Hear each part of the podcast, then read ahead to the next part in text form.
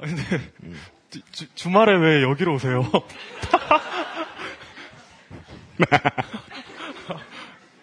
그러게요. 당연히 아무도 안 올 줄 알았는데. 어, 예상이 크게 빗나갔습니다. 그니까 말입니다. 하, 할까요? 가죠. 이거 뭐 연습이라고 말할 수도 없잖아. 구경꾼들이 이렇게 많은데. 귀 막으세요. 고.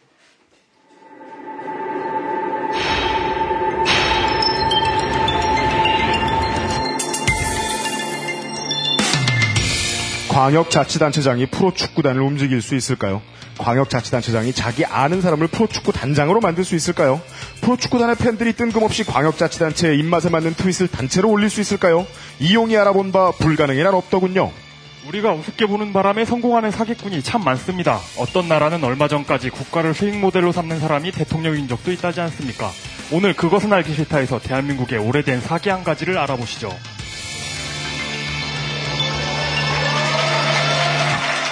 히스테리 사건 파일. 그것은 알기 싫다. 그것은 알기 싫다.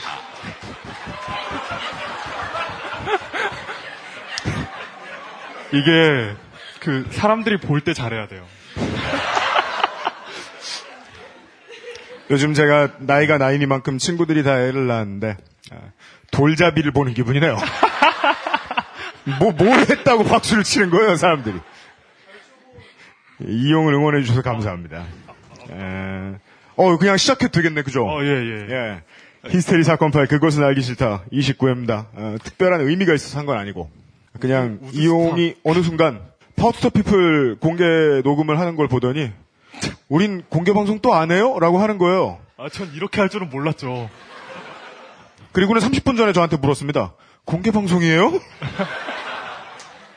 그것은 알기 싫다 29회입니다. 아, 오늘은 임을 위한 행진곡을 부르는 날이고 우리나라도 드디어 프랑스 같은 국민들이 노력을 해서 어, 민주화를 이루어낸 나라가 된 날입니다. 그런데 오늘 같은 날에 그것은 알기 싫다는 빨아줘야 할 곳을 빨아주지 않죠. 주로 빨아줘야 할 것을 깝니다. 뭐, 말. 예, 뭐, 예.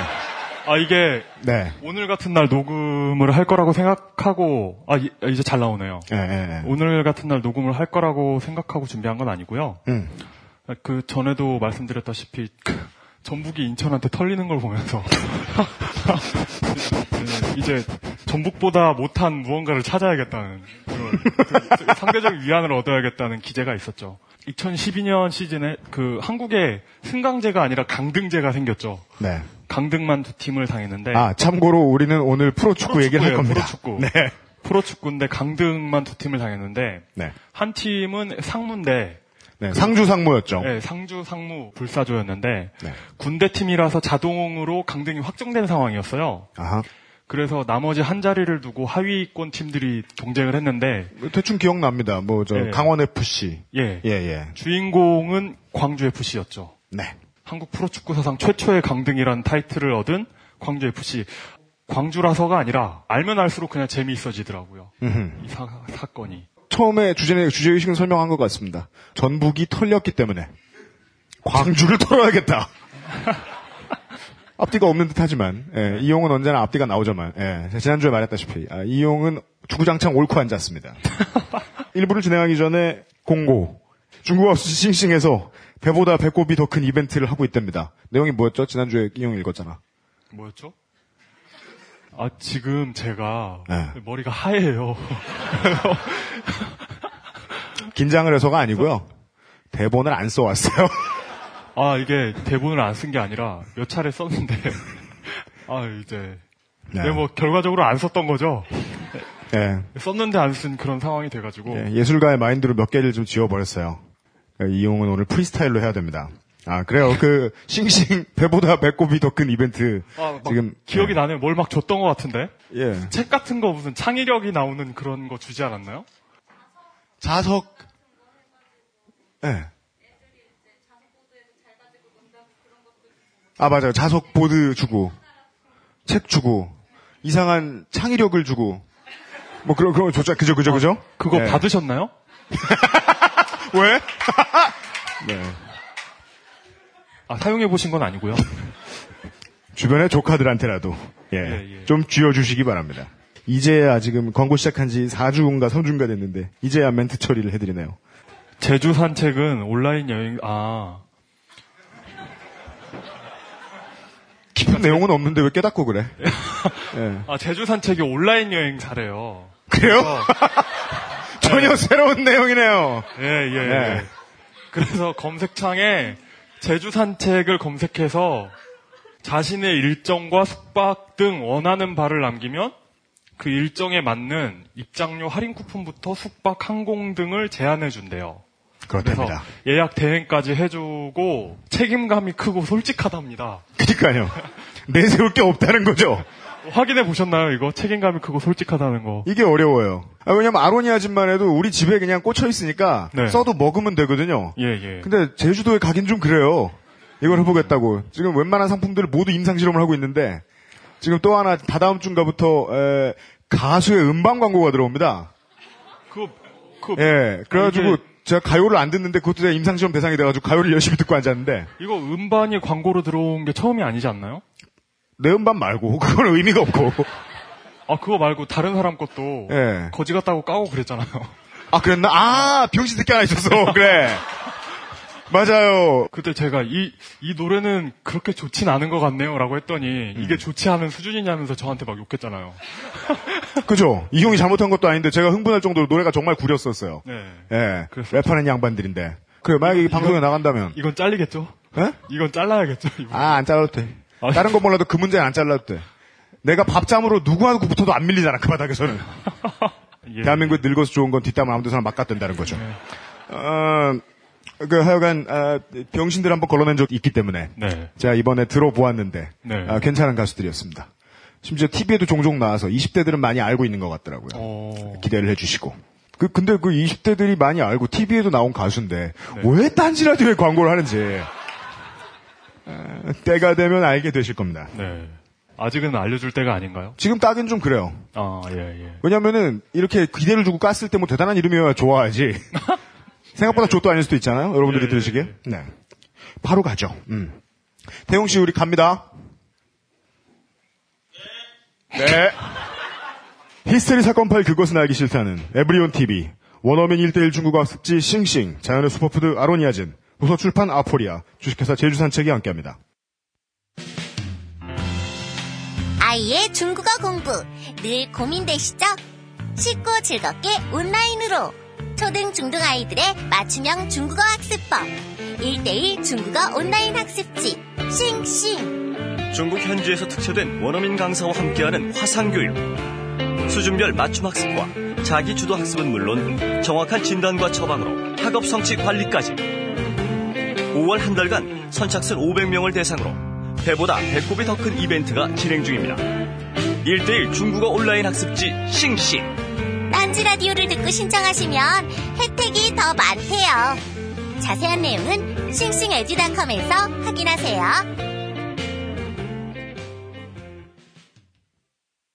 유시민입니다. 내 인생의 방향을 바꾼다는 거 결코 쉽지 않은 결정이었습니다. 어떻게 살 것인가 수없이 돌아보고 고민했습니다. 유시민 어떻게 살 것인가? 자연인 유시민으로 돌아와 전하는 진솔한 이야기 어떻게 살 것인가? 발매 동시 베스트셀러 등급. 어떻게 살 것인가.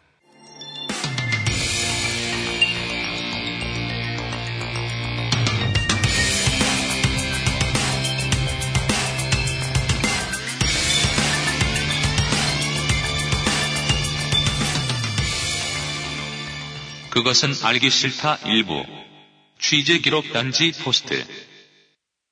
제가 네. 원체 축구를 안 보니까 네. 어, 지금 제가 이야기하는 것들이 맞는지 좀 봐주세요. 그 나는 꼽살이다에서 아마 그 선대인 소장께서 몇 번 말씀을 해주신 적이 있던 것 같아요. 협동조합 에, 아, 네. 예, 생협에 대한 이야기를 하면서 요즘 서울시가 적극적으로 에, 이 협동조합 사업을 밀어붙이고 있지요. 대표적인 예들을 이야기하면서 그 선키스트 같은 기업들이 워낙에 잘 알려져 있지만 네. 어, 사람들이 몰랐던 것 중에 하나가 FC 바르셀로나였습니다. 네. 네. 예. 돈이라는 게, 물론 요즘은 세계화 시대라 주로 한 사람이 많지만, 쪽수로 밀어붙여도 큰 자본이 될 수도 있고, 그걸 굴려가지고 모두가 어떻게든 수익을 낼 수도 있습니다.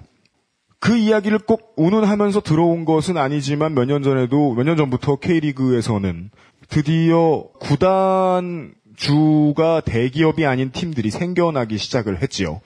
어, 그게 대기업이 아닌 팀들이, 아, 예, 하시던 말씀 계속 하시고, 예.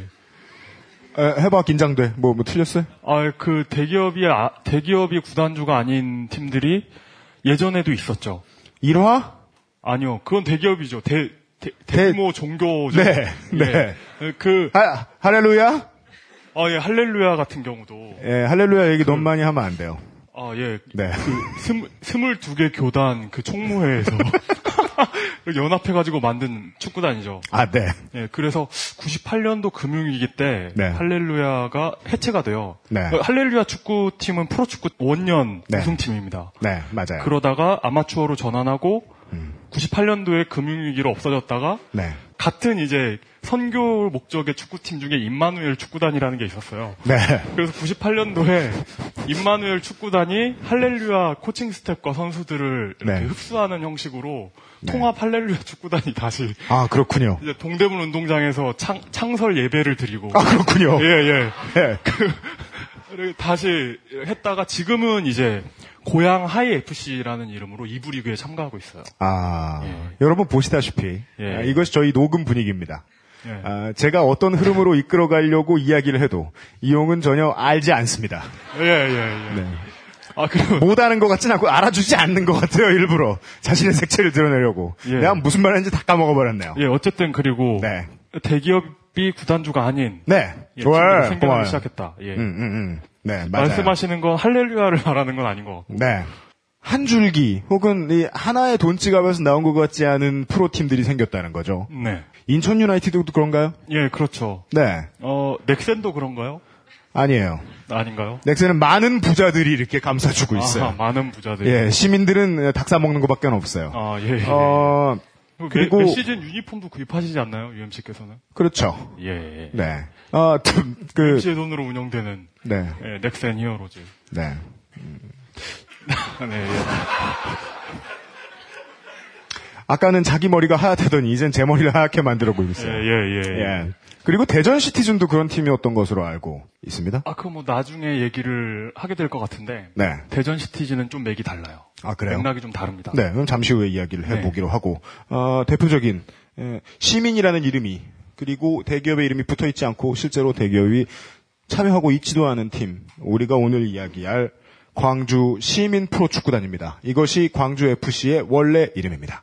그리고, 네. 어, 이 팀은, 음, 이게 그냥 그 공식적인 문서에 찾아보더라도, 어, 구단주가 현 광주광역시장 강훈태 시장으로 되어 있습니다. 이것은 강훈태 시장이 사비로 운영을 하신다는 게 아니라 원래 광주광역시장께서 운영하게 되어 있는 구단이라는 뜻입니다. 네. 맞죠? 저희들이 오늘 축구 이야기를 할 것 같지만 일단 저부터도 이용에게 맡겨놓으면 무슨 결론을 낼지 모르겠고요. 그리고 제가 이 미리 이 이용과 메일을 주고받으면서 받은 바에 의하면 네. 우리는 꼭 축구에 대한 결론에 접근하기 위해서 이 이야기를 하는 것 같지는 않습니다. 네, 이게 무슨 뭐 그 제가 서영호 구원도 아니고 네. 그 제가 무슨 축구 축구 무슨 뭐 이번 시즌 우승팀을 맞추고 이런 게 아닙니다. 네. 어.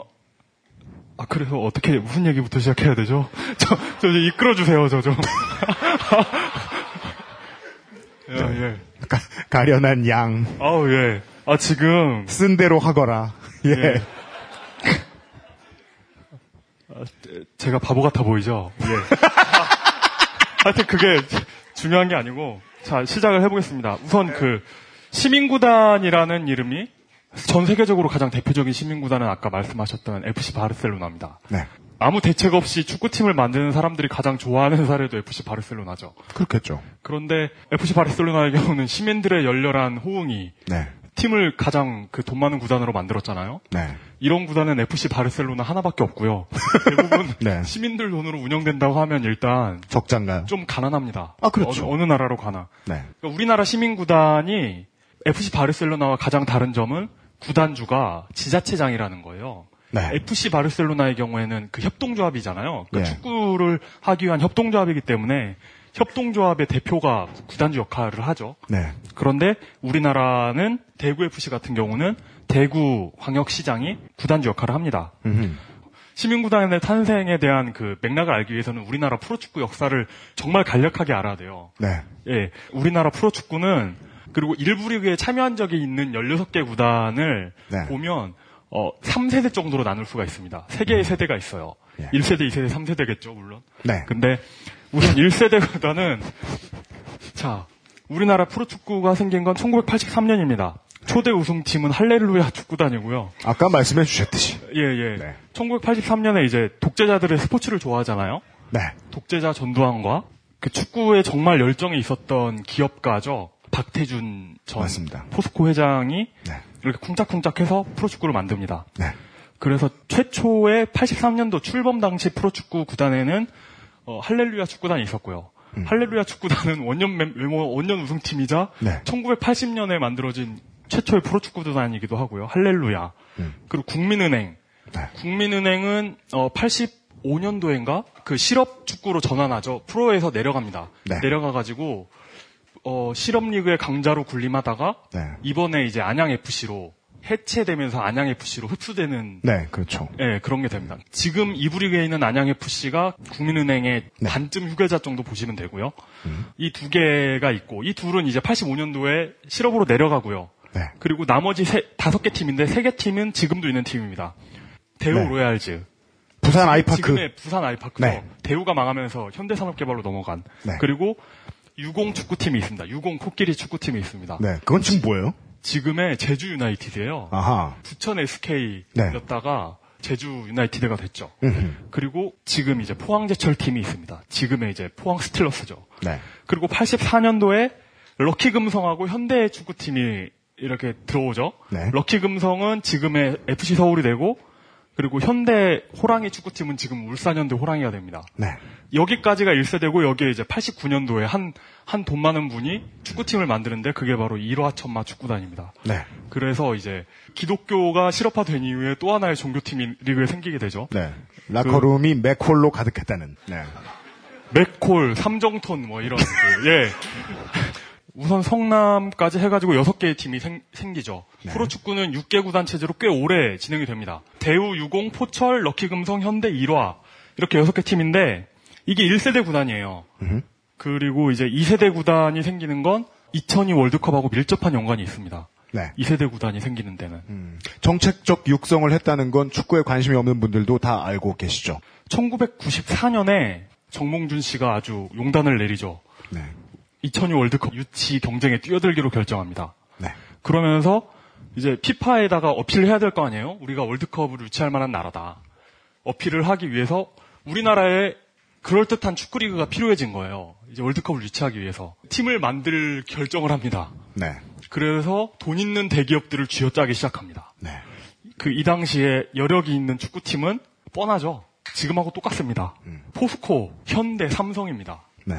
이렇게 생긴 축구팀이 전남, 전북, 수원이에요. 음흠. 94년도에 월드컵 유치 경쟁에 뛰어들 것을 선언했고, 네. 94년도에부터 이제 창단 준비 작업을 시작해서 95년도에 전남, 전북이 참여하고, 음. 96년도에 수원, 삼성이 드디어 네. 이제 리그에 뛰어들죠. 네.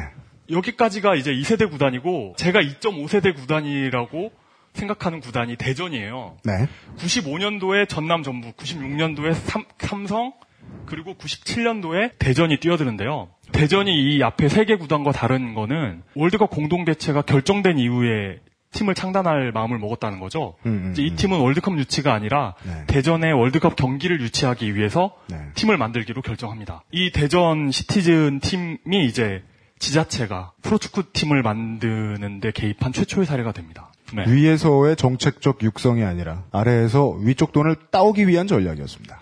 그런데 여기에서 이제 또 짚고 넘어가야 될 것이 네. 이제 2세대 구단까지 생겼잖아요. 97년도까지 부산, 제주, 포항, 서울, 울산, 성남, 전남, 전북, 수원, 대전까지 생겼습니다. 네. 근데 전북 창단이 이제 복잡했죠. 음. 완산 퓨마라는 이름으로 먼저 창단을 해요. 네. 그래서 최초의 구단 모델은 넥센 히어로즈랑 비슷했어요. 퓨마를 메인 스폰서로 하고 네. 지역 스폰서들을 끌어모아가지고 이제 구단을 운영할 생각이었는데 음. 전주가 돈이 없잖아요. 네. 저, 전라북도 자체가 돈이 없는 곳이다 아, 그래요? 보니까 예. 예, 드래프트까지 참여해서 신인 선수들까지 뽑아놓고 리그에도 참여 못하고 구단이 망해요. 재밌는 얘기가 많습니다. 그 네. 이때 구단이 신인 드래프트를 했는데 신인 1순위로 이때 그 완산 퓨마가 1순위로 뽑은 선수가 누군지 아세요? 누군데요? 황선홍이에요.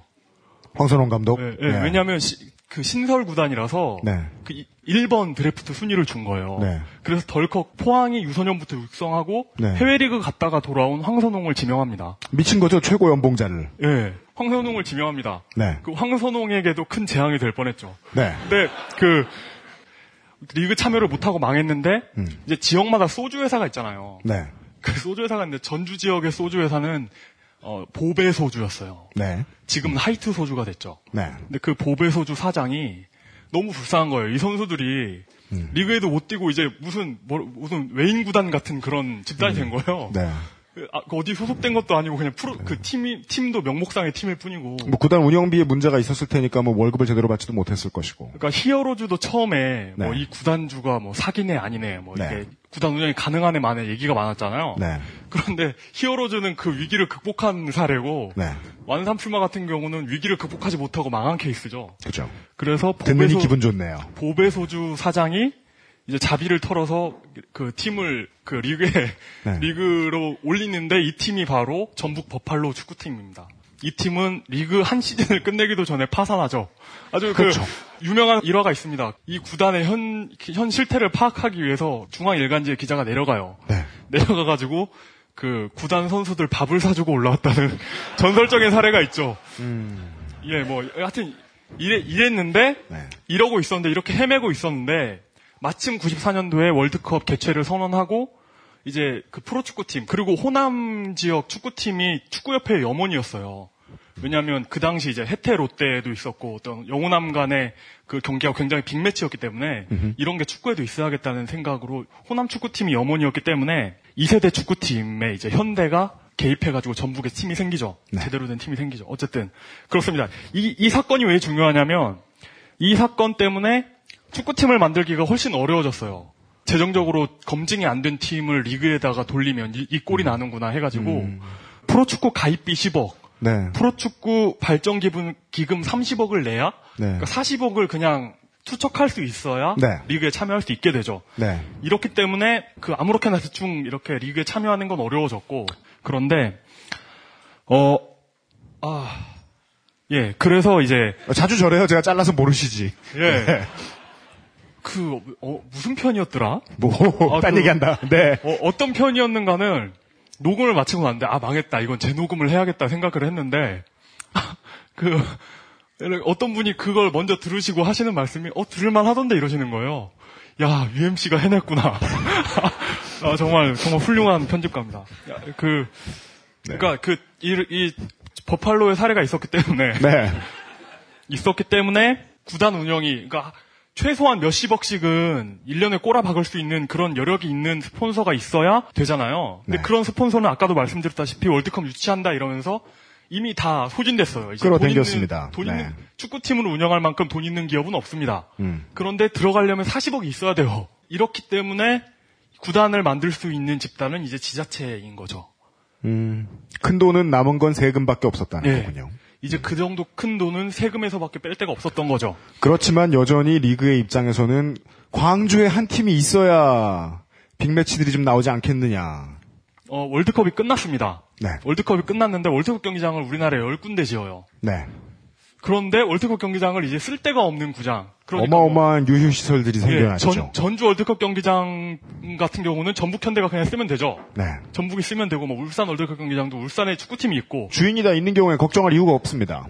노는 월드컵 경기장이 다섯 개가 생깁니다. 네. 서울, 인천, 대구, 광주, 또 어디죠? 아, 제주, 서귀포. 그러니까 서울, 서울, 인천, 대구, 광주, 서귀포에 생겨요. 아, 물론 이제 축구 얘기를 하면 광주 FC 얘기를 하기 전에 여- 연고 이전 뭐 이런 얘기부터 해야 되는데 네. 서울 월드컵 경기장의 경우에는 또 되게 웃긴 게 96년도에 수도권 그 서울 뭐 연고 공동화 정책이라고 해가지고 서울을 연고지로 하는 팀들을 다 쫓아내거든요. 그때 쫓겨났던 안양 LG가 원래 럭키 금성 황소 팀이었는데 네. 안양 LG 스타스가 됐죠. 네. 이제 그 서포터들과 대판 싸움 끝에 기어이 서울로 옵니다. 그렇죠. 그래서 서울 월드컵 경기장을 차지하죠. 네. 그것이 지금의 FC 서울이죠. 예. 그리고 이 과정을 바로 옆에 있던 부천 SK가 지켜봅니다.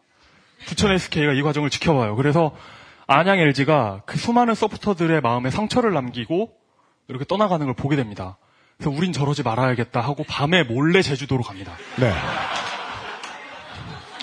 어, 디테일 나오죠? 예, 밤에 몰래. 예, 밤에 몰래 가서 이제 서귀, 그, 제주 유나이티드가 되죠. 네.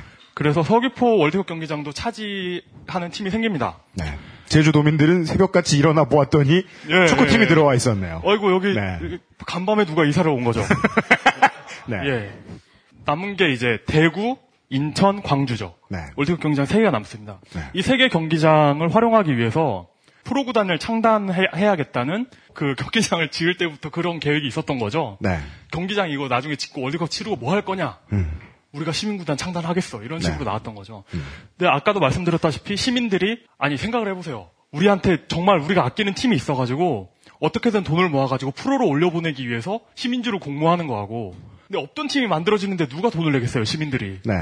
그러니까 이게 뭔가 말이 안 되는 거죠. 음. 결국 아까도 말했듯이 돈 쓸 수 있는 그 주체는 지자체밖에 없었던 겁니다. 네. 최초의 시민구단 대구 FC 2003년도에 메인 스폰서는 대구시청과 네. 대구시와 대구은행입니다. 네. 그리고 인천 유나이티드가 2004년에 생깁니다. 그러니까 인천 월드컵 경기장과 대구 월드컵 경기장은 이제 어, 찼어요. occupied 된 거죠. 네. 광주는 어떻게 했을까요? 30분 만에 본론으로 들어왔어요. 예. 좋아요. 평소보다 광속이에요. 예, 예. 예, 광주 같은 경우는 광주 상무 불사조 팀이 생깁니다. 네. 그러니까 축구팀을 당장 만들 여력이 안 되기 때문에 네. 군대를 끌어당겼어요? 군대팀이 온 거죠. 상무, 상무팀이 광주로 간 거죠. 네. 광주 상무 불사조가 2003년부터 리그에 참여합니다. 네. 이때 조건은 2008년도까지 상무를 내보내고 광주의 시민구단을 창단하겠다라는 게 계획이었고요. 근데 2008년도에 그 구단이 창단이 됐을까요? 광주의 시민구단이? 안 됐습니다. 광주에 결국 구단이 생긴 건 2011년도예요. 2010년까지 상무가 광주에 있다가 네. 이제 2011년도부터 상주로 가죠. 네. 상주 상무 불사조가 되죠. 광주에 그럼 2011년도에 시민구단이 생겼겠죠. 근데 2011년도까지 시민구단 두 개가 더 생겨요. 월드컵 구장과 관계없는 시민구단 두 개가 생깁니다. 네. 경남과 강원이 생기죠. 음흠. 이게 여러 가지를 보니까 그 대전, 대구, 인천 같은데 시민구단이 생기는 아 그리고 참고로 대전은 이제 그냥 기업 컨소시엄으로 지- 운영이 되다가 2006년도에 시민구단으로 전환을 합니다. 네. 근데 시민구단이 생기는 걸 보니까 음. 이게 지자체장의 어떤 그 업적이 된다는 거죠. 그렇죠. 도지사까지 했지만 음. 뭔가 대권에도 관심이 좀 있- 있어지잖아요. 다른 사람들이 보기엔 저만큼 했으면 많이 했다고 느낌이 되지만 이제 본인은 다른 생각이 드는 거죠. 음. 좀만 더 하면 대통령도 뭐 이런 생각 들죠. 네. 그러려면 업적이 있어야 되니까 어, 있어야 되는데 다른 지자체장들 보니까 시민구단 만든 게 업적이 되더라는 거죠. 음흠. 이런 게 영향을 주지 않았을까 싶어요. 음. 그래서 잠깐 인천의 송영길 시장 이전에 시장이 누구였죠? 안상수였나? 네. 안상수 시장 시절이었을 거예요. 인천 유나이트가 생긴 게. 그래서 인천 유나이티드가 생기고 경남이 생깁니다. 그리고 강원이 2009년도에 생기고요. 네. 그리고 2011년도에 광주 FC가 생깁니다. 이때 광주 FC가 2008년도까지만 군대팀을 운영을 하고 음. 시민구단을 창단하겠다고 했는데 서포터들과 싸우고 막 그러면서 이- 아니 왜 약속을 이행 안 하냐 하고 우기는 서포터들. 그러니까 축구 서포터들은 되게 말이 많고 시끄러워요. 네. 그러니까 귀찮죠. 광주 서포터들이 막 이렇게 막 난리를 피워가지고 2010년도에는 드디어 광주가 이제 시민구단을 2011년도부터 만들겠다라고 아, 하게 맞아요. 그 예. 앞에 2010년 6월에 지방선거가 있었고 그 앞에 시장은 박광팬가 하는 사람이어서. 예, 맞아요. 그래서 맞아요. 2010년 6월 6기 지방선거죠. 네. 이때 지방선거 때 트윗 알바들이 출마를 했었다. 그러니까 민주당 쪽에서도 트윗 알바들이 있었다면서 네. 그 우리의 그 이웃의 홍성감님께서 예. 아, 우리 얘기했었죠. 오덕요정께서 예, 가- 음, 찾아오셨죠. 강원태 시장 그 캠프에 그 네. 트윗 알바들이 있었다. 그때 그 제가 한 말은, 저희가 한 말은 아니고, 네. 우리 저 카인 기자께서 하신 말씀에 의하면, 예. 아, 민주당에서 트윗 알바를 고용했을 것으로 에, 확신이 되는 인물, 네. 어, 손학규, 강원태 뭐 이렇게 있었죠. 네. 우선 이 사실을 그니까 그 당시 강훈태 시장 선거에서 트윗 알바들이 출몰했었다는 사실을 음. 이제 그 잘 기억하시고요. 나중에 나중에 이게 이어집니다. 그리고 여차저차 하다가 드디어 이제 우리나라에도 이제 승강제가 생기지 않으면 네. 아시아 챔피언스리그 티켓을 안 주겠다는 아시아 축구 연맹의 협박이 있었습니다. 네. 그래서 이제 2부 리그가 생기죠. 네. 1부 리그에서 뛰던 16개 팀에 이제 그 다른 데서 이제 몇 개 팀이 뭐 이유는 뭐 이제, 듣자하니 뭐 예. 그 워낙에 한국 팀들이 실력이 좋은데 흥행에 도움이 전혀 안 되니까 예. 어떻게든 elimination 시키려는 그 조치를 강구했다라고 아. 뭐 들었습니다. 아시아 챔피언스 리그에서 여러 팀들이 나오는데 뭐 중국 광저우나 아니면 무슨 알샤밥 이런 팀은 어, 홈 경기 중계하는 바글바글. 예, 장난 아니에요. 사우디 네. 팀들 보면은 네.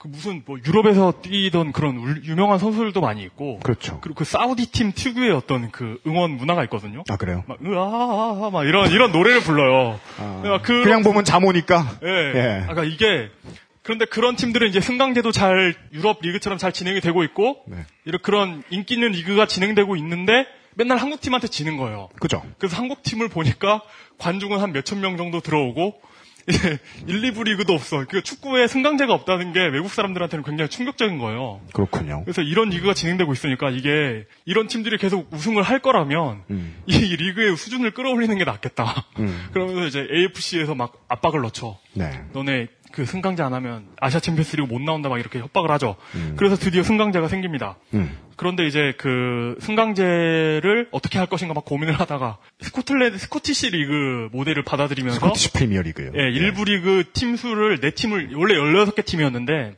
이걸 네 팀을 줄이는 그래서 12개 팀으로 네. 일부 리그를 운영하는 방안이 이제 나와요. 근데 오- 기존에 있던 팀 4개를 없애야 되잖아요. 네. 그래서 내려야죠. 예. 강등제가 생깁니다. 승강제가 아닌 강등제가 생겨요. 아 그렇게 되네요. 예. 2012년도 리그 결과로 최초의 강등이 생기고 음. 그 강등에 당첨된 팀이 바로 광주FC입니다. 네. 광주FC는 16개 팀 중에 15위를 했고요. 네. 참고로 16위는 중간에 리그를 포기한 그 상주 상무 불사조입니다. 아 그 당시에 승부 조작권이 있었던 승- 것으로. 예, 2011년도였죠. 네. 그때 승부 조작권도 있었고 2012년도에 상주 상무는 무조건 강등이다. 성적에 상관없이. 왜냐하면 아마추어 팀이 프로리그에 있으면 안 된다. 네. 그것도 AFC가 그 요구했던 거거든요. 음. 그래서 무조건 강등이 된다고 하니까 무조건 강등인데 선수들한테 동기부여도 없고 네. 이건 승부 조작의 여지가 있다면서 리그에서 보이콧해 버리죠. 네. 어쨌든 꼴찌를 했다는 얘기입니다. 광주 FC가. 그러면서 광주 FC 주축으로 뛰던 선수들이 다른 팀으로 가고 네. 음. 뭐 김동섭 성남 가가지고 요즘 날라다니죠. 네. 그리고 뭐 박기동 선수 어 그 고기국 김신욱과 함께 우리나라 그 장신 포스트의 어떤 음. 그 대표 선수죠. 네. 그리고 이용 선수. 아 네. 예, 제주로 갑니다. 네. 얼마 전에 그 이용 더비가 있었어요. 울산하고 제주하고. 예, 울산에도 이용이 있고 그 제주에도 이용이 있죠. 누가 그렇게 불러요 그걸? 아, 그 많이들 불러요. 아, 그런데 예. 이제 이용 더비라고. 예, 네. 근데 제주가 이용 더비에서 두 골을 넣었어요. 참고로 수비수입니다. 네. 그 제주의 이용이 두 골을 넣으면서 네. 어, 예, 그 광주에 있던 제 이용입니다. 원래 이 이용이 네. 한마디로 날아다니고 있다는 겁니다. 박기동, 네. 이용 모두 날아다니고 있고 네. 그리고 그 이승기라고 전북으로 온 선수가 있는데 네. 아, 그 요즘 그 전북 팬으로서 예. 굉장히 예쁜 선수입니다. 여러분 주제와 무관한 것과 유관한 것을 알아서 잘 파악하셔야 됩니다. 예, 지금 이건 부탁드립니다. 지금 이건 주제하고 상관이 없고요. 네. 그 어, 뭐라고 해야 되나? 그러고 보면 광주에 있던 훌륭한 선수들이 참 많았다. 아, 네. 예, 예, 그런 거죠. 어쨌든 감독을 비롯한 코칭 스탭들도 이제 성적을 이유로 사퇴합니다. 총사퇴하죠. 네. 2012년 11월 28일 K리그 43라운드에서 네. 광주가 대구 FC에 0대 2로 패하면서 강등이 확정되죠. 그리고 44라운드 이제 전남과의 경기를 치른 다음에 그 이 당시 감독이었던 최만희 감독 네. 이분이 97년부터 2001년도까지는 전북 감독으로 하시기도 했었죠. 예, 어쨌든 음. 최만희 감독이 퇴진한다는 기자회견을 합니다. 이 기자회견 얘기를 왜 하냐면 대부분 스포츠 관련된 사람들이 인터뷰는 굉장히 재미가 없거든요. 기자회견이나 네. 뻔한 얘기를 하죠. 뭐 제가 잘하는 것보다 팀이 이겨야 뭐 이런 얘기를 하는데 최만희 감독은 감독의 퇴진 기자회견에서 여지껏 없었던 음. 기자회견을 합니다. 뭐냐면 이때 단장이 박병모 단장의 투서를 하고 네. 까발리고 휘슬블러를 하고 네. 퇴진을 합니다. 음. 그래서 그 단장 이름이 박병모기 때문에 음. 제가 오늘 이, 이거, 이 녹음분의 제목은 비엠의 추억이라고 했어요. 네. 그래서 이 인터뷰 내용을 보면 음. 광주 FC에 전용 식당이 없어서 숙소 옆 음식점 밥을 먹었다. 선수들이 먹기에 너무 빈약해서 더 좋은 음식을 달라고 했더니 무시했다. 음. 겨울 온도가 영하 10도로 떨어져도 숙소의 보일러를 가동하지 못했다. 그리고 이런 것을 단장이 방치했다. 그리고 숙소가 여름에는 영상 38도를 넘어가면서 선수들이 너무 힘들어했다. 음. 그리고 단장은 이런 얘기를 아무리 해도 숙소를 한 번도 찾아온 적도 없다. 2012년도 3월에 어, 시즌에 들어갔는데 선수들이 운동할 때 쓸 장비가 하나도 지급되지 않았다. 축구화도 지급되지 않아서 운동을 할 수가 없었다. 그냥 동네 헬스장에서 선수들이 같이 운동했다. 음. 좋은 선수들이 있었는데 박병주와 허재원이라는 선수를 정말 파격적인 연봉에 데려올 기회가 있었는데 음. 단장이 뭐하러 그런 선수 데려오냐. 어차피 돈도 없고 네. 성적도 안 낼 거면서 뭐 그런 식으로 얘기했다는 거예요. 음. 그러면서 이 선수들은 연봉을 우리가 제시한 거에 두 배를 받고 제주로 갔다. 음. 하여튼 제주가 광주 선수는 많이 데려갑니다. 그래요. 예. 네. 그리고 슈바라는 선수가 있었어요. 여기 아닙니다. 슈바라고 굉장히 잘하는 선수가 있었는데 예. 이 선수도 그냥 단장이 내보내려서 내보냈어요. 이게 굉장히 파격적인 겁니다. 음. 단장이 선수를 내보내라고 하는 건 말이 안 되는 거예요. 음. 감독은 이런 그 선수 인사에 있어서는 정권을 가지고 있어야 되거든요. 네. 단장이 마음대로 선수를 내보내고 들여보내는데도 마음대로 했고 선수 관리에도 개입했고 좋은 선수들이 데려오는 기회도 모두 그냥 차버렸다. 그 단장이 마음대로 차버렸다. 이것이 다 최만희 감, 전 감독의 퇴임 기자회견에서 나왔던 얘기죠. 예, 그렇습니다. 그래가지고 어떤 그 선수들이 쓸 용품을 지원받았는데 음. 이것도 박병모 단장이 사적으로 유용해가지고 선수들한테 돌아오지 않았다. 아, 그런 정황을 감독께서 포착을 하고 계셨다는 거네요. 예. 네. 그리고 운동장이 없어서 훈련을 못한다 라고 단장에게 얘기했더니 맨 땅에서 하면 된다. 라고 하면서 그때 그 우리의 멘탈 장사 이봉걸 장사. 이봉걸 장사 아 제가 이름이 자꾸 생각이 안 나네요. 네. 많이 긴장을 해가지고 네. 이봉걸 장사 때도 나왔죠.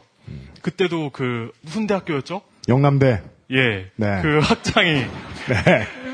맨 땅에 우승하면 내가 너 해줄게 뭐 이런 식으로 얘기했잖아요. 음. 그러니까 똑같은 얘기를 어 아, 단장- 원리를 적용해 볼 수 있다. 예 똑같은 예. 얘기를 단장이 감독한테 했습니다. 예, 훈련 환경을 제공해주지 않는 head, headquarter는 돈이 없어 그런다기보다 어딘가에 유용하고 있을 가능성이 있다. 네. 이게 뭐 최만희 감독 얘기를 100% 믿는다는 얘기는 아니고요. 네.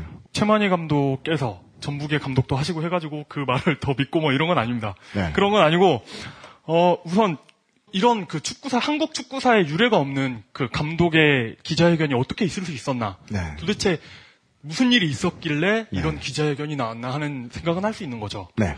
그래서 그동안 어떤 일이 이 얘기를 들어보시면 좀 무섭습니다. 그래가지고 그냥 기사로 나왔던 어떤 얘기들 위주로 그 광주 FC의 1부 리그에 있었던 인연을 한번 네. 돌이켜 보려고 합니다. 그 박병모 단장. 아 드디어 드디어 이제 본론으로 들어가. 그냥 이제 시작이네요. 예. 내가 잘못 알았네, 아까. 예, 예, 예. 예. 아까 최초에 드렸던 말씀에 대해서 정리해드려야 될 것 같은 게 제가 처음에 이야기를 드리면서 구단에 구단주로 등록되어 있는 인물이 그 당시에 광주 광역시장이라고 말씀을 드렸고요. 그리고 잠깐 지나갔던 이름인 광주FC 이 박병모 단장이 광주시장님하고 상당히 관련이 있는 인물이죠. 우선 그 2010년 6.2 지방선거 때 네. 사실 뭐 광주에서 민주당 후보로 나오면 그냥 당선되는 겁니다. 네. 그렇죠. 음, 그렇죠. 이- 어찌 보면 모든 문제가 여기서 시작되는 것일 수도 있죠. 네. 민주- 알고 보면 이게 주제인지도 몰라요. 예, 그렇습니다. 민주당의 어떤 독재 정권이 들어서면서 네. 광주에 우선 공천만 받으면 땡이다 이런 게 있죠. 광주에서 민주당 후보가 됐다는 건 이미 당선된 거예요. 그렇죠. 근데 이런 이미 당선된 후보가 네. 이제 트윗 알바를 아까 운영했었다라는 정황이 있었다고 했잖아요. 네.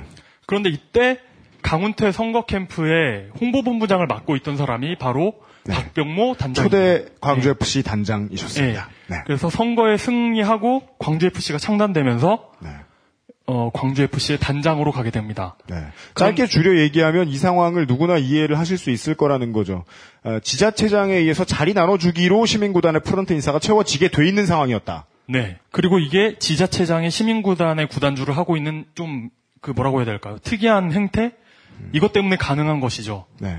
물고 늘어지자면 인천이나 강원 등 다른 시민구단도 상황이 마찬가지다. 예, 마찬가지입니다. 인천 네. 같은 경우도 이번에 안상수 전 시장이 물러나고 송영길 시장이 시장이. 당선되면서 네. 인천 유나이티드 단장도 교체되는 사태가 있었죠. 더 바람직한 인사가 들어왔을지는 모르겠지만 인사 방식이 바람직한 건 아닙니다. 그죠? 안 바람직한 단, 안 바람직한 걸로 판명 났죠. 네. 어쨌든 예. 문제는 뭐냐면 강훈태 시장이 이제 그 광주시장이 임명할 수 있는 다른 자리가 있을 거 아니에요? 음. 여기에도 자기 캠프에 참여했던 사람들한테 나눠주기 했다는 의혹이 있, 긴 있어요. 네. 근데 그 중에 하나가 이제 박병모 단장인 거죠. 네. 이 박병모 씨는 전남일보 편집국장이었고요. 축구랑 관련 없네요. 네. 네. 또 전남일보의 운영본부장을 맡기도 했습니다. 네. 그리고 전남대학교에서 경영학 석사를 마케팅으로 받았어요. 네. 그러니까 마케팅 오히려 이제 그 어떤 축구단 운영보다는 마케팅 쪽에 더 홍보팀에 더 어울리시는 예, 분인데. 석사 수준. 네. 그리고 강훈태 선거 캠프의 홍보 본부장을 맡고 광주 FC로 들어오게 됩니다. 네. 한마디로 말해서 만약에 강훈태 선거 캠프에서 트윗 알바를 운영했다면 음. 이분이 주도했을 가능성이 크죠. 홍보 본부장이었으니까. 음, 이건 막 넘겨짚는 건 아니네요. 예. 추리 가능합니다. 예, 그냥 추리만 가능한데 저는 뭐 꼭 그렇다고 생각하진 않습니다. 예. 예, 어쨌든 네.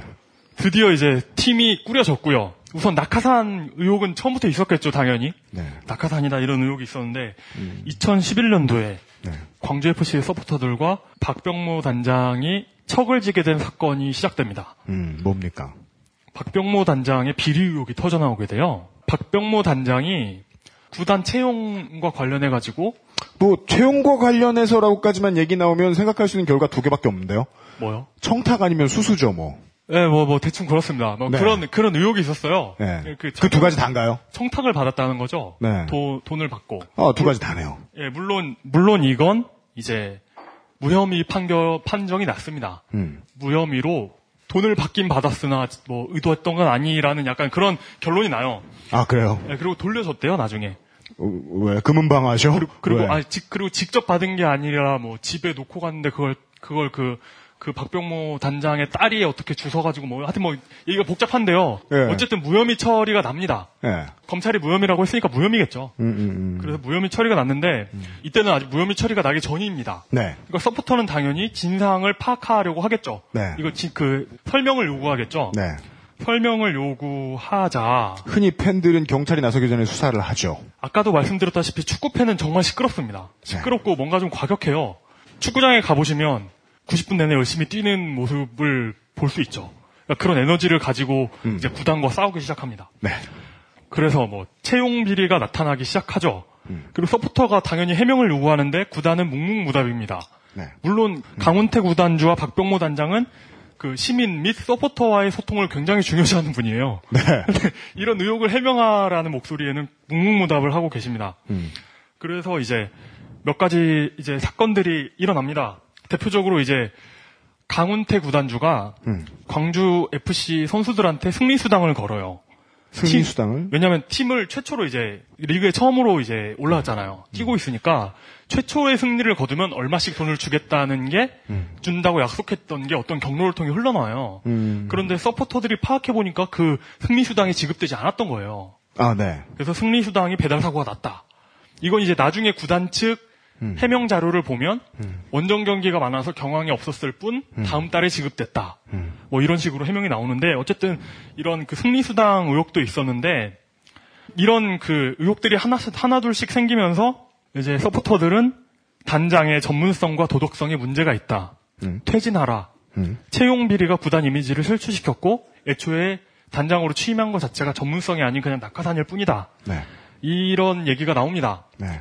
근데 이제 그 아까도 말씀드렸다시피 축구 팬들은 좀 과격합니다. 음. 그래서 이제 그 구단 홈페이지가 단장 퇴진하라는 글로 도배가 되기 시작하죠.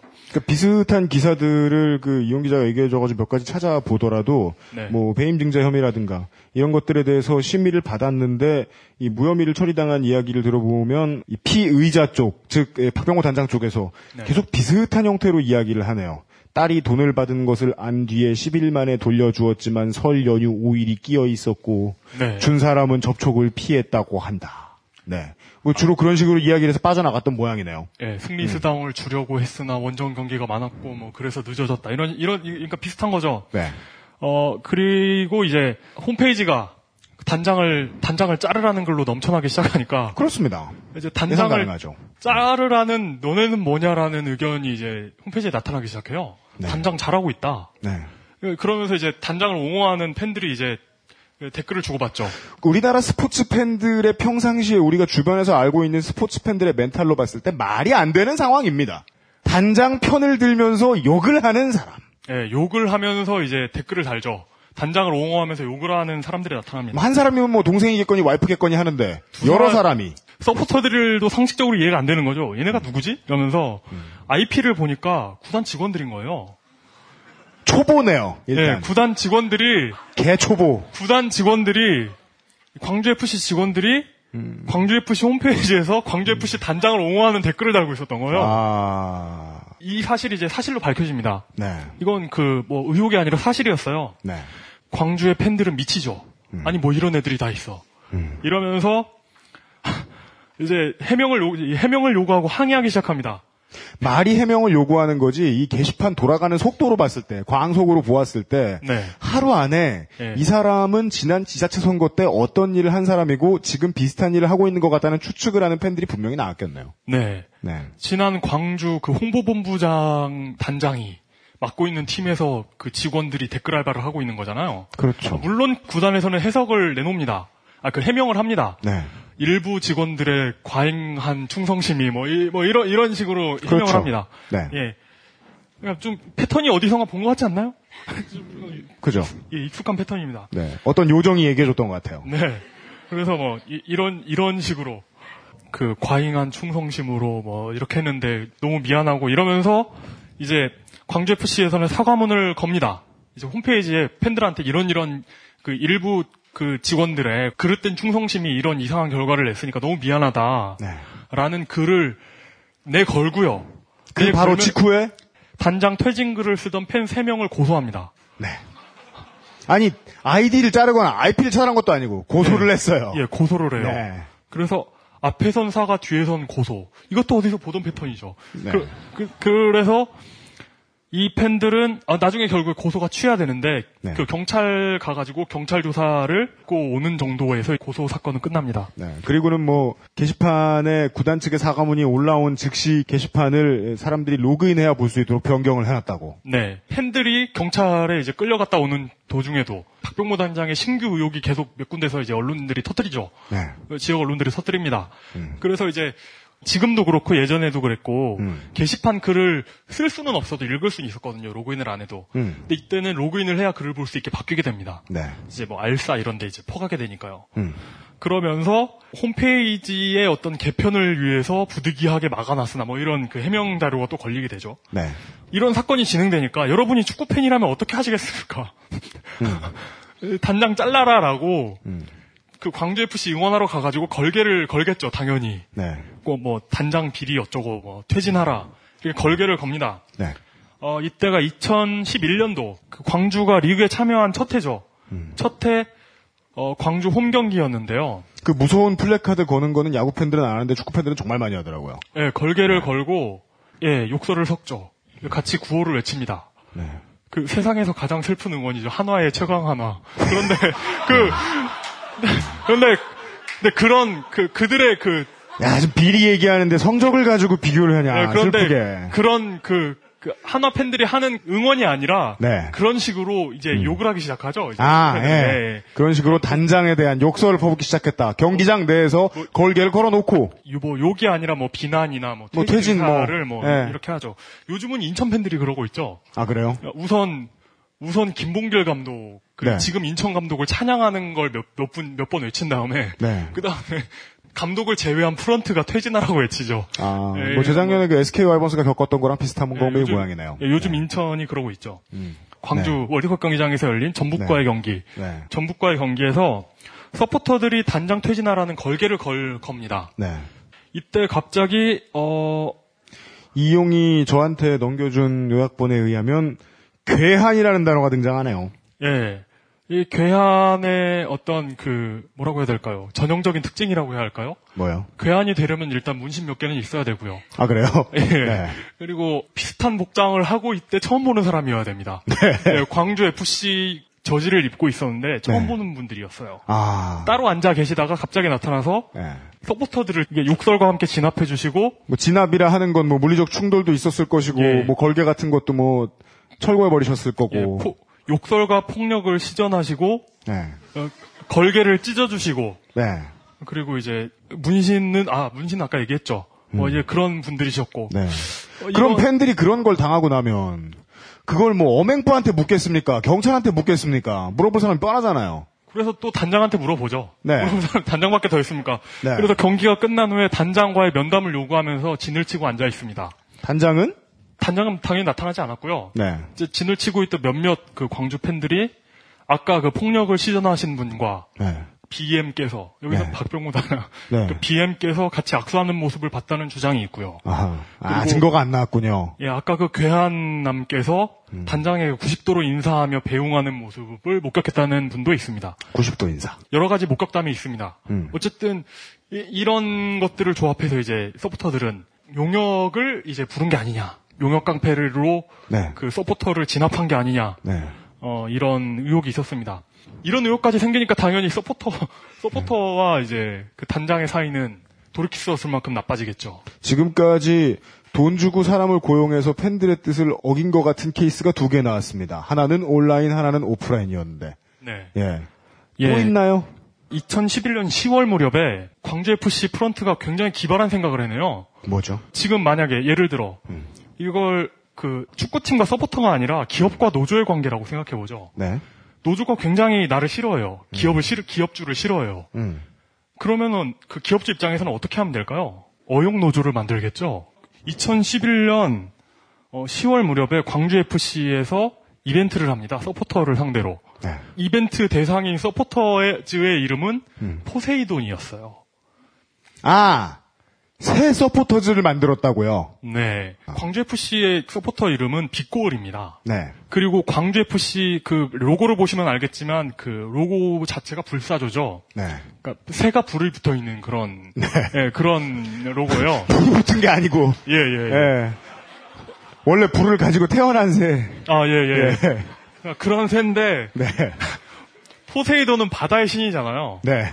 이거 그 뭐- 뭔가 안 맞잖아요. 네. 그런데 이, 이 포세이돈 사건을 제일 먼저 파악한 건 인천 유나이티드 서포터즈입니다. 네. 인천 유나이티드는 미추홀 보이스인데 네. 축구 서포터는 밑에 이렇게 소그룹처럼 이렇게 있거든요. 네. 소그룹 여러 개가 합쳐져가지고 연합된 하나의 그 음, 음. 서포터즈가 돼요. 네. 근데 미추홀 보이스의 하부 집단 중에 네. 포세이돈이 있었던 거예요. 네.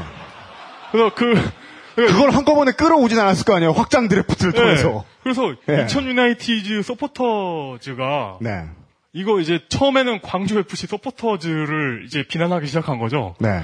너네 뭐 하는 거냐, 이거. 네, 너네 뭐 하는 거야? 너네 서 너네 서포터 이름. 왜- 광주 왜- 서포터즈들 입장에서는 우리한테 왜 그러냐라고 점점점 했다가 생각해 보니까, 아, 알 것도 같다. 예, 양쪽 다 날벼락을 맞은 거죠. 음. 그래가지고 그 무슨 포세 포세이돈을 갑자기 모집해가지고 어용 서포터즈를 만들려는 노력을 합니다.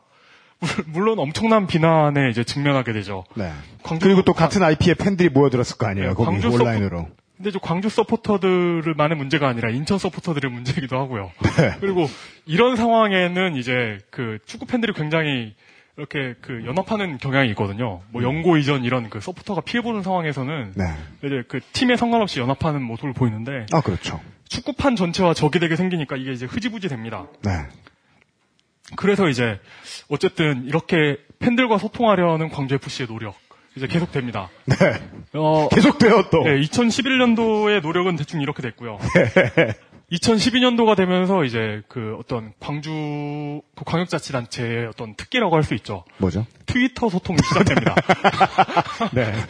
이게 어 굉장히 상징적인 게 지금도 안 그렇고 2011년도에도 안 그랬고 네. 2012년도에만 그랬는데요. 음. 선수들의 배번, 그러니까 배번이 있고 그 위에 이름을 쓰잖아요. 네. 배번의 이름 대신 그 트윗 계정을 씁니다. 네. 그래가지고 사진으로 많이 돌아다녔죠. 예, 네. 등번호를 보면 예, 트위터 주소가 써 있는 거예요. 네, 앳 누구 이렇게. 예. 그래서 이제 선수들은 트위터 아이디를 달고 뛰게 됐고요. 네. 그럼 앞면에는 해시태그 광주 이렇게 돼 있겠네요. 선수들과 팬들한테 트위터로 서로 소통하기를 굉장히 권장합니다. 네. 단장이 시켰답니다. 네. 네. 그래가지고 드디어 이제 결실을 맺죠. 2012년 5월 인터넷 언론 위키트리라는 곳 아세요? 네. 위키트리에 기사가 하나 납니다. SNS 소통으로 주목받는 광주 FC라는 기사가 떠요. 네. K리그 2년차 막내답지 않게 신선한 돌풍을 일으키고 있는 광주 FC의 힘은 어디서 나올까? 광주 FC가 올 시즌 집중적으로 추진하고 있는 소셜 마케팅이 팬들에게 큰 사랑을 얻고 있어 눈길을 끈다. 음. 뭐 선수들이 그 트위터 친구가 많이 생겨서 다른 구단 선수들의 부러움을 사고 있다. 뭐 이런 기사가 뜹니다. 아 이거 너무 비웃지 마세요. 근데 이런 기사가 뜨는데 위키트리에 이제 위, 키트리도 딴지처럼 이제 그 딴지나 오마이뉴스처럼 외, 외부 필진들의 기사를 이렇게 맞아요. 올리잖아요. 근데 위키 위키트리에 이 기사를 쓴 위키 기자가 광주 FC예요. 아, 구단 직원이에요? 예, 예. 그건 또 어떻게 까였어, 이 멍청이들. 아니 이게 아 그냥 이게 노- 노출되는 거예요. 그러니까 이걸 실명이 나와요? 이걸 예, 그냥 광주 FC가 썼어요. 아. 그래서 그냥 이름 다 깐 보도자료였군요. 예, 보도자료로 돌리는데 멈추지 않고 인터넷 언론사에 직접 자기 이름으로 올리는 아. 정말 패기를 보여줍니다. 네. 뿐만 아니라 이, 이 무렵이죠. SNS로 소통을 이제 팬들과의 소통을 더욱 열심히 하는 광주 FC가 광주 FC SNS 서포터즈를 발족합니다. SNS 서포터즈 10만 양병을 하자는 뭐 그런 이유가 나오면서 네. 그러니까 이게 그 예전에 한나라당 있죠. 네. 그러니까 지금 한나라당 말고 그 문재인 지지했던 한나라당 말고 네네네네. 예전 한나라당에서 국민소통위원회 있었잖아요. 네. 그거랑 비슷한 성격의 SNS 서포터즈를 만듭니다. 네. 이게 광주 FC SNS 서포터즈뿐만 아니라 음. 광주 FC 운영과 광주시 운영이 맥을 같이 해요. 광주시 SNS 서포터즈도 있습니다. 네. 아까 이용이 들어가 버려서 들어가 봤는데요. 여러분들도 한번 참고해 보시기 바랍니다. 주소가 sns. 광주.go.kr. go.kr. 예, 그렇습니다. 그, 뭐, 어쨌든, 지금은 뭐 이런 그, 그 단장도 바뀌었고, 이게 이제 생각보다 별로 효- 효과가 없잖아요, 사실. 음. 대충 흐지부지 되긴 했지만, 지금 이제 뭐, 광주FC 김은선 선수나 이런 선수들이, 네. 이제 그 팬들하고 실제로 이렇게 많은 소통을 하는 계기가 되기도 했어요. 음. 지금도 이제, 뭐, 오늘 뭐, 누구, 누구 안 오셨던데, 뭐, 어디 네. 아프신가요? 뭐 이런 걸 선수가 이제 좋은 의도로 쓸수 하고, 있죠. 예, 네. 그러니까 좋은 의도로 쓰는 뭐 그런 것이기도 합니다. 어쨌든 이렇게 뭐 SNS 서포터즈가 네. 팬들과 열심히 대화하고 있고요. 이제 정치 그때 선거하고 연결해서 이야기를 하면 강훈태 시장 때 트위터 알바 혹은 뭐 그쪽의 주장에 의하면 자원봉사 류의 움직임이 어, 요정 카인에게 포착이 된 바가 있고 그리고 카인에게 포착된 그 내용은 강운태 시장 선거할 때 박병모 전 단장이 선거 캠프 홍보 본부장을 맡았던 게 우리가 오늘 이야기하고 있는 주제고 박병모 전 단장은 아까 말씀해 주신 대로 석사를 마케팅으로 땄는데 딱히 무관해 보이는 건 아니다. 뭐이 네. 정도네요. 광주시 그 스마터스라는 홈페이지입니다. 스마터스. 왜 비교급이야? 스마터스? 스마터스? 아, 하여튼, 예. 선수들은 굶으면서 네. 맨 땅에서 영하 10도가 됐는데 보일러가 안 틀어지는 숙소에서 공을 차고 있는데 감옥도 안 그래요, 요새는. 예, 그러고 네. 있는데 구단은 그 팬들과의 소통. 팬들과의 소통이란 앞에서 사과하면서 뒤에서 고소하는 뭐 이런 이런 거였죠, 사실. 네. 팬들과의 소통을 운운하면서 자화자찬하고 있었다는 거죠. 성적은 이렇게 내고 있었는데. 음. 그리고 맨 마지막에 저한테 귀띔을 해주신 이야기는 제목이 이거네요. 광주를 이겨줘 사건. 아, 광주를 이겨줘 사건은 말할까 말까 고민을 많이 했는데요. 네. 스포츠조선에서 기사가 하나 나갑니다. 근데 네. 스포츠조선에서 워낙 그 축구판 자체에 대한 부정적인 기사를 그 소설로 많이 쓰기 때문에 네. 어, 딱히 믿을 수는 없어요. 음. 그러니까 그, 구- 그 단장 및 단장들 및 사장단 그 모임에서 네. 광주 FC 좀 이겨달라는 말을 했다는 거예요. 박병호. 박병호 단장이 예. 다른 단장들한테. 네. 그러니까 이제 그동안 소극적인 투자, 속되게 말해서 네. 선수들 좆대봐라의 팀 운영 뭐 네. 이런 걸 하면서 그러니까 우리를 이겨달라는 말을 했다니까 음. 이런 기사가 나니까 이제 분노했던 거죠. 근데 광주 FC는 이 의혹을 전면 부인했고요. 네. 그 그리고 이것을 긍정하는 가장 확실한 이것을 긍정했다는 것을 알 수 있는 가장 확실한 조치가 그 다음에 기자나 에, 언론사를 고소하죠. 네. 네. 예, 뭐 어쨌든 그렇습니다. 아, 그러고 보니까 뭐 그 이, 이, 어, 이, 이 이야기가 어떻게 진행되는지 모르겠네. 이게 지금 끝내면 너무 빠른가요? 그래 주는 게 좋겠어요. 아, 그, 아, 예, 예. 그러면은 부탁드리겠습니다. 예, 대충 마무리를 짓겠습니다. 사실 어 이게 광주만의 문제도 아니고요. 이 강원 FC도 문제가 있었고 네. 어, 뭐 이렇게 그그좀 이상하게 운영되고 있죠. 네. 그리고 인천 유나이티드 같은 경우도 아까도 말했듯이 지금 서포터들이 단장 자르라고 지금 네. 경기 때마다 걸개를 걸고 있고요. 네. 그리고 어, 이 자, 재작년이었나요? 울산 울산 현대 서산 홈경기 사건 아세요? 그, 아, 전에 얘기 항상 얘기해 줬던 예. 것 같아요. 울산 현대 홈 경기가 충남 서산에서 열렸었죠. 가다가 차가 막혀서. 아, 왜냐면 그 서산에 있는 현대 계열사 네. 그 현대 계열사 직원들한테 위문 공연 한번 해달라면서.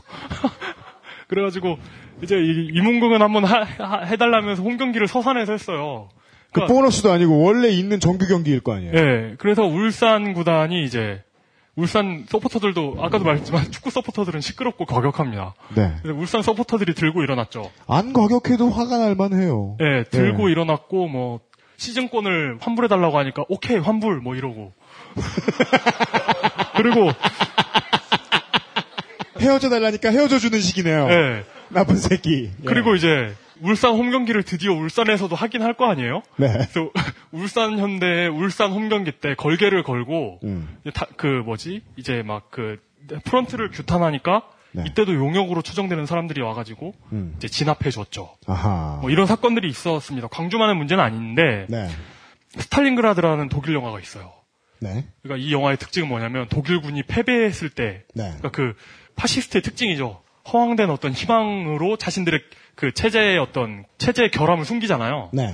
근데 이제 패배가 시작되면 그 환상이 깨지면서 네. 그 이제 그 결함들이 이제 만천하에 드러나게 됩니다. 문제 있는 구단은 많지만 음. 강등되면서 이제 문제가 드러난 구단이 돼버린 거예요, 광주가. 음흠. 드디어 강등이 되면서. 네. 음. 그렇기 때문에 광주를 언급한 것일 뿐이지, 광주가 뭐 특별히 이상하다거나, 한마디로 다 이상하다는 겁니다. 아, 그래요? 예, 뭐 다른 시민들은 지자체의 정치에 무관하다거나 하는 얘기가 아닙니다. 그리고 이런 구단과 정치가 연결돼 있는 것이 일당 장기 독재인 광주이기 때문에 더 심각한 것일 수도 있고요. 네. 그렇다고 봅니다. 저희가 오늘 이야기하고 싶었던 주제 의식이 그겁니다. 예. 아, 그래요? 오! 아, 진작에 말씀해 주시지. 네. 저희는 둘 중에 한 팀을 이야기하고 싶었던 거죠.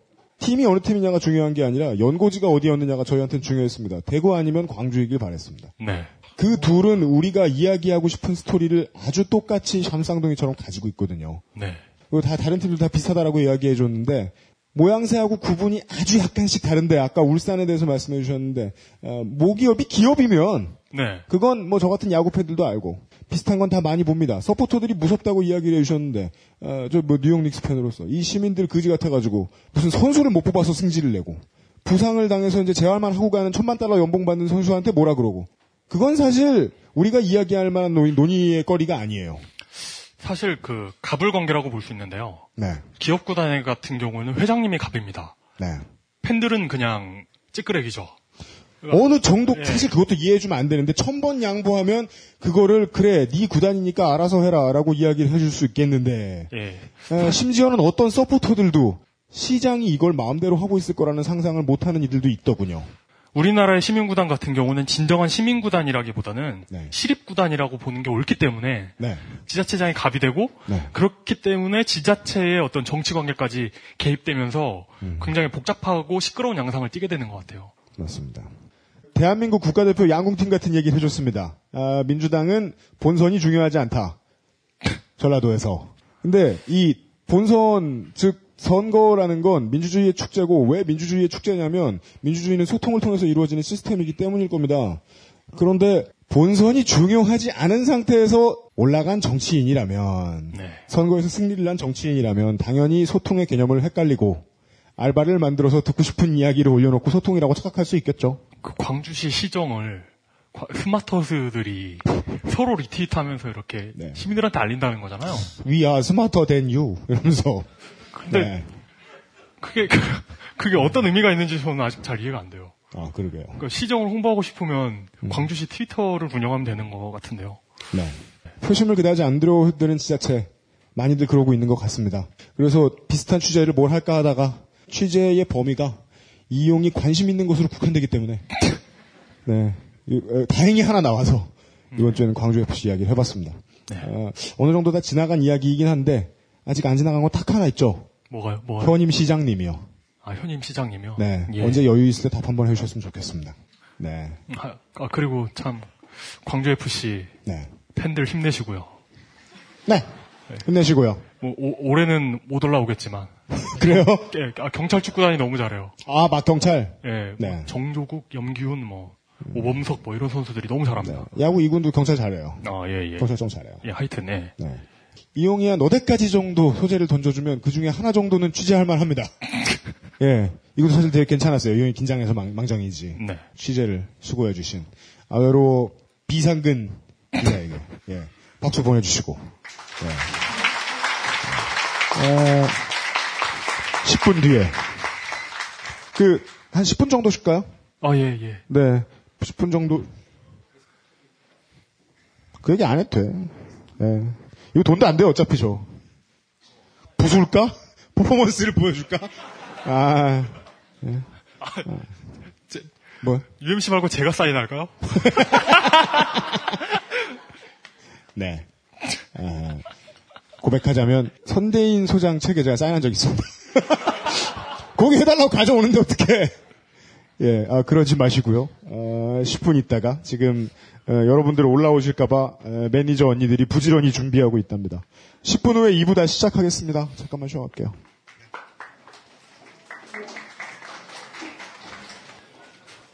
딴지 라디오입니다.